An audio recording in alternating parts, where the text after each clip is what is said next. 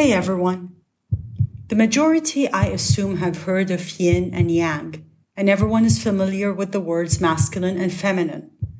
Some people associate their identity and sexual preference with the terms masculine and feminine.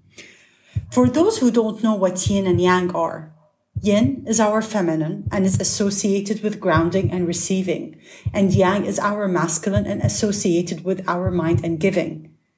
These are some of the things I've learned in Taoism, and I'm only going to be touching on the basics in this episode. Every gender or non binary has yin and yang in them, and they are not always 50 50.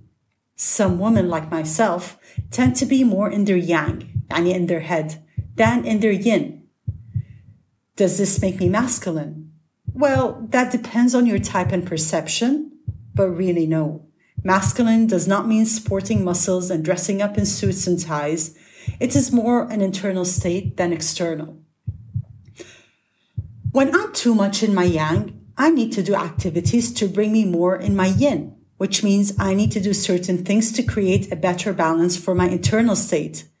Grounding myself by walking barefoot, lying on the ground, being in water, dancing, although I'm a terrible dancer, but still yin, drawing, a body massage are all yin activities. They're self love and nourishing. On the other hand, yang activities are more related to mental simulations, such as thinking. So when you're overthinking or you're an overthinker, then you are in your yang. Yani you're too much in your head. Running and working under pressure, they're all yang. But I want to talk about a theory I had with masculine and feminine and sexuality.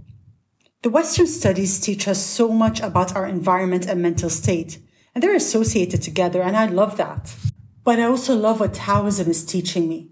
Taoism is a Chinese philosophy and it is spiritual. I'm using it to teach myself how to get back to my body in the middle of chaos and the busy city life. And I'm learning that to teach my future clients how to get back to their body because in the end, sexuality and that feeling good happens in the body. So when the sensation is nice and your brain associates it as a wow feeling, it's internal and not external. That wow feeling is a sexual acceleration that gets us going. The opposite is a brake pedal. I will be using those phrases a lot in my upcoming episodes. But for now, let's talk a little about role play. I've noticed that men are more comfortable being on top or the givers.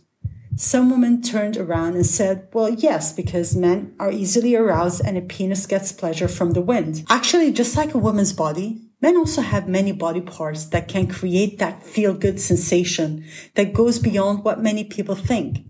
I personally never really thought that the anus had so many nerve endings that could feel so good to both women and men.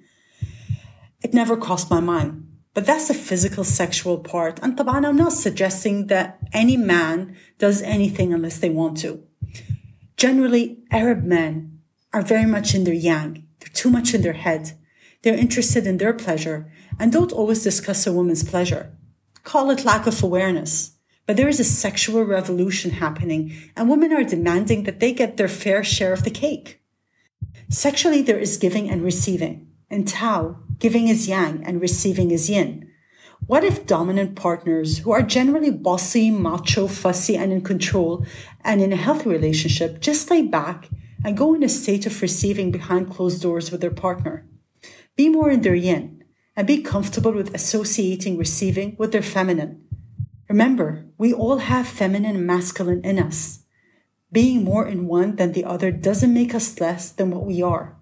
And women take control and more ownership in the bedroom and be more in their yang, their masculine. With that shift of dynamic in the bedroom, create a new dynamic outside the bedroom between a man and a woman or two partners that could potentially lead to more understanding, balance, and willingness to listen to one another. Think about that for a minute. Just food for thought. Thank you and see you all next time.